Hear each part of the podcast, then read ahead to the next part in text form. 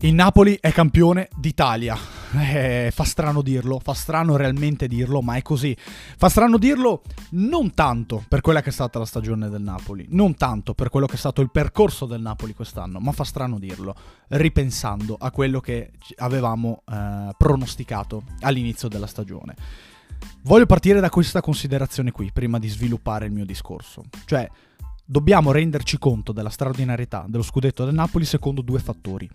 Il primo è che il Napoli non vinceva lo scudetto da 33 anni, dall'epoca di Diego Armando Maradona, quando il mondo del calcio e il, l'Italia era una cosa completamente diversa, quando c'era un dio del calcio che ha trascinato il suo popolo, la sua città adottiva a un traguardo impensabile, indescrivibile, a delle gioie immense che sono continuate anche nel corso degli anni perché Maradona ha vinto due scudetti, ha vinto una Coppa UEFA, ha dato a Napoli una dimensione diversa. Ma lo ha fatto solo lui e pensare che il Napoli dopo 33 anni rivinca lo scudetto senza Maradona quasi mh, rende ancora più unica questa impresa, rende il Napoli una delle grandissime società della storia del calcio italiano, una società eh, che a questo punto è una big assoluta nelle, nella nostra testa, nella nostra mente, al di fuori di Diego Armando Maradona. Quindi questa squadra è riuscita a dare un, uh, un, un presente e non, una, una, vittoria presente non, sono, non solo un grandissimo ricordo, non solo un ricordo del tipo siamo stati quello grazie a Maradona, no, il Napoli è altro. Il Napoli non è solo Maradona. Il Napoli, con questo suo scudetto, ha una dignità assoluta, ha una grandezza assoluta, ha un, uno spessore che si avvicina esattamente alla Roma, si avvicina alle grandi società, direi, del, degli ultimi 40-50 anni del calcio italiano. Quindi il Napoli non, è, non ha vinto solo con Maradona, il Napoli ha vinto uno scudetto che nei prossimi anni ricorderemo come il primo scudetto dopo Maradona, ma il primo scudetto del Napoli nuova generazione, del Napoli eh, nu- nuovo in, in, tutto e per tutto. Quindi di, di un Napoli che eh, è stato al passo coi canoni moderni, che ehm, si è rialzato dopo il fallimento, di un Napoli che è eh, un Napoli da, da, grande calcio, da grande calcio degli anni 2000, da grande calcio del 2023. Quindi la modernità dello scudetto del Napoli secondo me è un fattore da sottolineare. Quello che eh, un altro fattore eh, importantissimo prima di passare al discorso principale riguarda i pronostici di inizio stagione. Perché eh, dobbiamo fare tutti mia colpa, addetti ai lavori, content creator, opinionisti, appassionati, tutti, perché realmente, realmente nessuno si aspettava lo scudetto del Napoli inizio anno. Non dobbiamo essere ipro- ipocriti. Nessuno si aspettava che il Napoli vincesse lo scudetto ad inizio anno e soprattutto nessuno si aspettava che Napoli vincesse lo scudetto in questa maniera, che il Napoli fosse questa squadra, al di là dei successi, al di là dei traguardi, al di là dei risultati, nessuno si aspettava che il Napoli potesse essere questa creatura qui, formata da questo allenatore, questa dirigenza, questo gruppo di calciatori. Una creatura strepitosa, straordinaria, elogiata da tutto il mondo, che eh, ha ottenuto il massimo traguardo in Italia e ha ottenuto anche un, un, quarto di finale di Champions League e che a questo punto, con questo gruppo qui, con questa mentalità, con questo modus operandi, sembra solo all'inizio. Quindi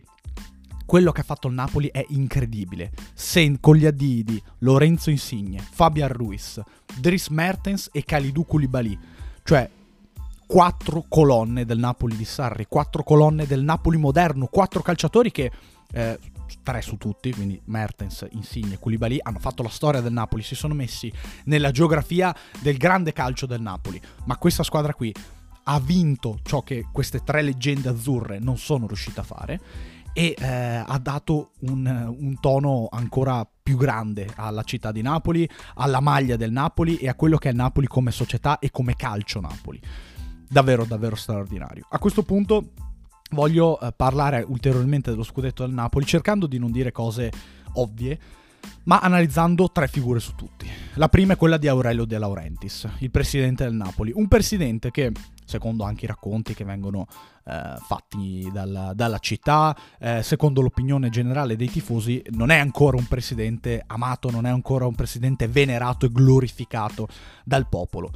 E questa è una cosa che ehm, lo stesso De Laurentiis sa, mette in conto, eh, anche dopo lo scudetto avrà qualche detrattore, ce ne ha sempre avuto, adesso probabilmente un po' meno, Però è chiaro che eh, lo spessore di Aurelio De Laurentiis come imprenditore e come presidente del Calcio Napoli è stato incredibile. Il percorso che ha fatto De Laurentiis è eh, quello di, di di, del, una delle più grandi figure della storia del calcio italiano. Un presidente che raccoglie una piazza eh, ferita dal, dal fallimento, comunque vicina al fallimento dalla Serie B, la prende in Serie C e la porta nuovamente in Serie A. Poi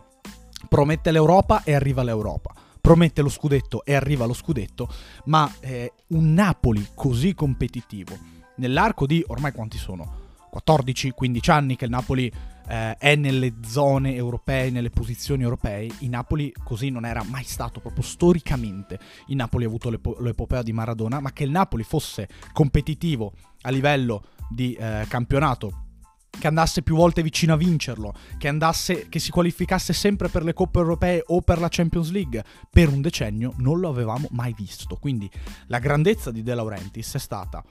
capire che eh, nello sport, esattamente come insomma in tanti settori della vita a livello impre- economico imprenditoriale, è importante dare continuità, è importante eh, lasciare un'impronta a medio-lungo termine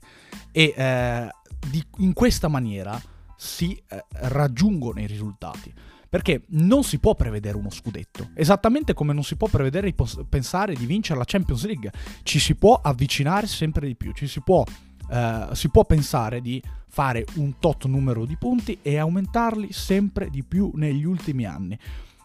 De Laurentius è stato in grado di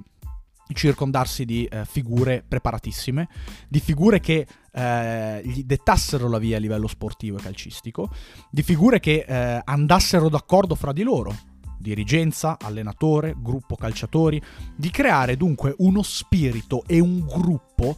che un po' va in controtendenza con quello che è sempre stato il Napoli e come ha vinto il Napoli. Il Napoli ha vinto con Maradona, non si ricorda nemmeno l'allenatore, gli allenatori di quegli anni lì di Maradona.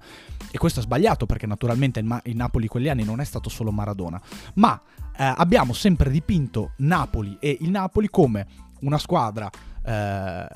caldissima, una piazza caldissima, desiderosa di vincere, ma che dovesse essere sempre trascinata da qualcuno, in cui il collettivo venisse a meno rispetto, venisse a meno rispetto al campione. Ed è una narrativa tipicamente napoletana, anche culturale, quindi eh, i napoletani insomma, a livello culturale si avvicinano molto a quello che è l- la mentalità argentina, un po' per quello che ha dato Diego Maradona, un po' per come sono sempre stati, insomma, quindi grandissima esaltazione e dramma ma eh, De Laurentiis ha capito che non ci può essere solamente il trascinatore. Eh, Na- Napoli non può riprendere un nuovo Maradona, eh, Napoli non può eh, accogliere un nuovo dio del calcio che la porti di nuovi successi, perché un nuovo Maradona probabilmente non nascerà più e se nascerà, insomma, è difficile che vada al Napoli perché ci sono altre mille società di calcio nel mondo e può nascere in altri mille posti del mondo. Quindi eh, è, è evidente come eh, anche nel, nella narrazione del calcio Napoli a livello competitivo, direi dai tempi di Mazzarri, abbiamo sempre pensato ad un Napoli che dovesse essere trascinato prima da Cavani e poi eventualmente da Higuain o da Insigne, da Mertens, che ci fosse dunque un capopopolo, un trascinatore. E questa è una cosa che è giusto che ci sia, cioè nel senso in ogni squadra di calcio, in ogni gruppo uh, di, di, sport è necessario che ci sia un leader tecnico, un leader uh, caratteriale, uh, una figura eh, anche in campo, un, un, calciatore, un giocatore che, che trascini, ma allo stesso tempo insomma il calcio non è questo, non è solo questo, il calcio è un insieme di tantissime dinamiche e eh, De Laurentiis ha capito che come prima cosa bisognava eh, portare un gruppo di lavoro, avere sempre un gruppo di lavoro affidabile, dalla dirigenza all'allenatore, alla, alla, prima squadra e al gruppo di calciatori. A questo punto però è chiaro dire come insomma De Laurentiis non abbia mai strizzato l'occhio ai napoletani, lui romano, non, sempre insomma ricorderete qualche frase legata alla pizza, non, non, non, ha, mai, non ha, mai, fatto ruffiano, non ha mai fatto ruffiano mh, a livello comunicativo De Laurentiis e questo è chiaro. Però allo stesso tempo, insomma, il risultato l'ha portato a casa e soprattutto ha portato un progetto quasi impensabile per la città di Napoli, lottando probabilmente ehm, ponendo sempre quell'attenzione eh, totale nei confronti della squadra, della società, del suo prodotto e della sua azienda. E questo è Napoli che ha vinto lo scudetto. Alla fine la cosa più grande non è stata solamente vincere lo scudetto, ma a vedere un Napoli competitivo per più di un decennio, vedere un Napoli eh, ai vertici della classifica di Serie A per più di un decennio. Perché? Perché questo sostanzialmente non era mai, mai successo. E Un'altra figura che voglio citare eh, parallelamente ad Aurelio De Laurentiis è certamente il direttore sportivo Cristiano Giuntoli. Bastino due risultati per inquadrare la grandezza di Giuntoli. La promozione del Carpi in Serie A, il Carpi adesso fa la Serie D, attenzione, con 3-4 promozioni in 5 anni, quindi un percorso incredibile, per un paese sconosciuto, per una piazza che eh, era infinitamente, mh, mm, facciamo un esempio, eh, inferiore a livello di tifosi, di eh, prestigio a Modena. Il Carpi poi quando è andato in Serie A ha giocato le partite in casa a Modena e eh, il Carpi ha eh, il, in Cristiano Giuntoli il, il, suo factotum, il suo Deus ex machina. Eh, Giuntoli ha fatto veramente un miracolo, soprattutto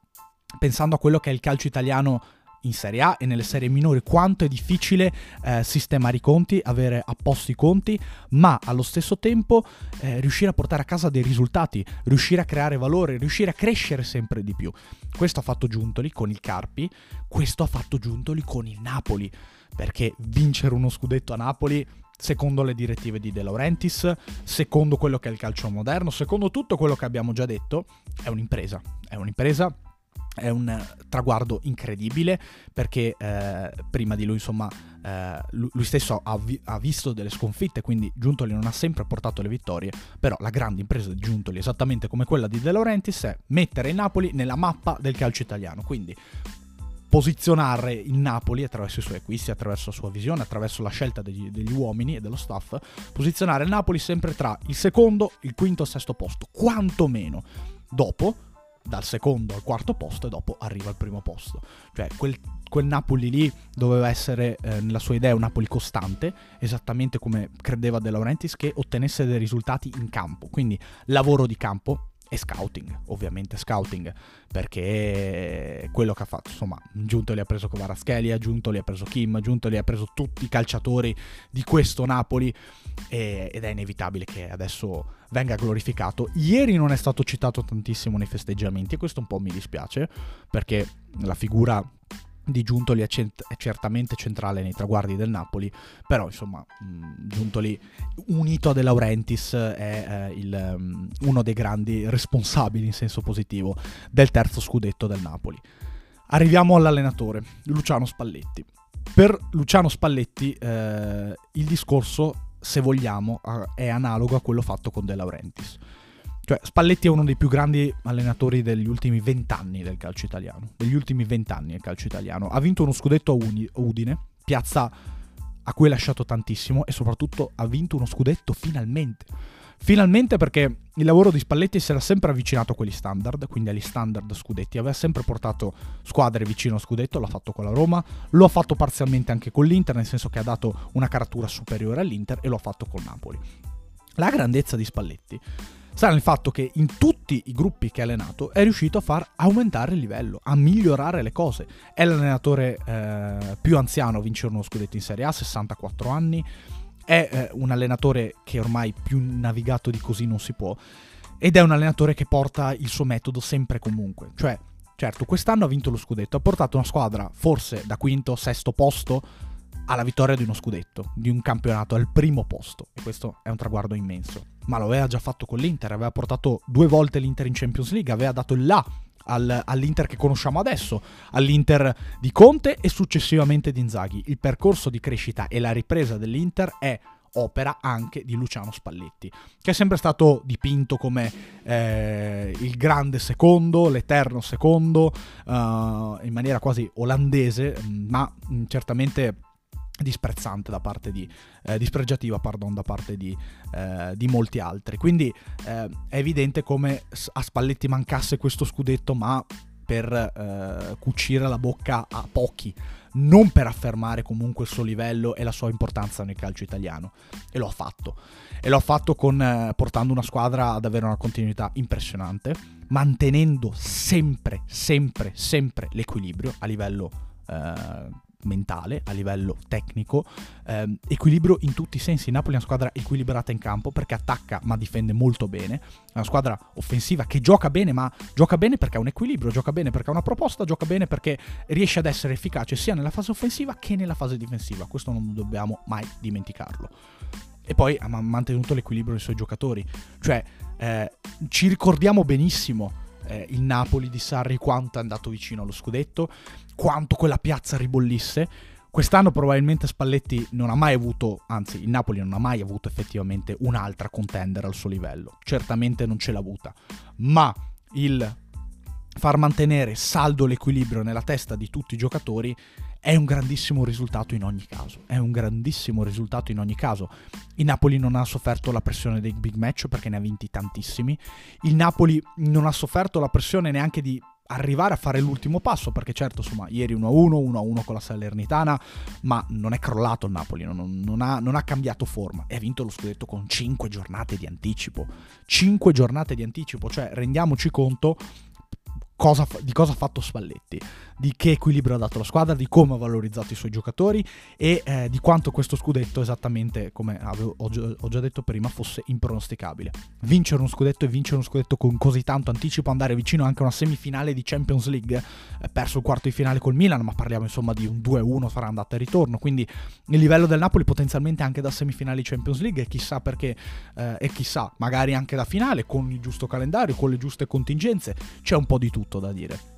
E, e, Spalletti comunque è rimasto saldo alla guida di questo Napoli, eh, è rimasto con le spalle larghissime sia l'anno scorso che quest'anno. Non è caduto in nessun tranello di pressione, in nessun tranello di superstizione, nel pensare magari che eh, si potesse sempre arrivare fino a un certo punto per poi cadere sul più bello, perché questo ha fatto Spalletti. Spalletti è un allenatore che fa migliorare le sue squadre, che eh, fa overperformare le sue squadre, ma le fa overperformare a lungo termine. E quindi significa che, che eh,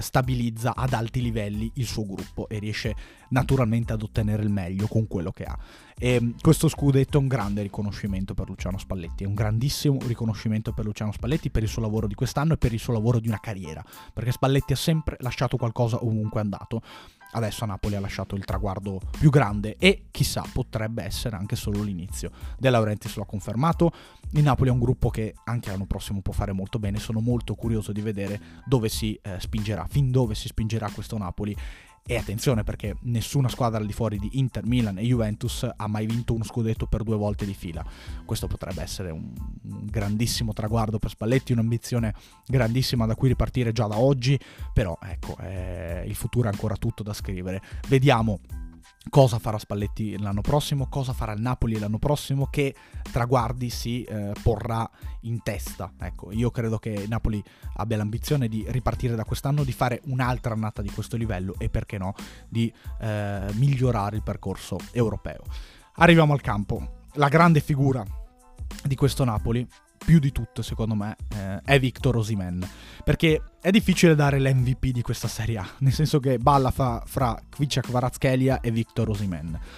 Credo che Kvaratskhelia sia stato più continuo nell'arco della stagione. Attenzione, cosa intendo questo? Nel senso che eh, Osimen è stato molto spesso infortunato, quindi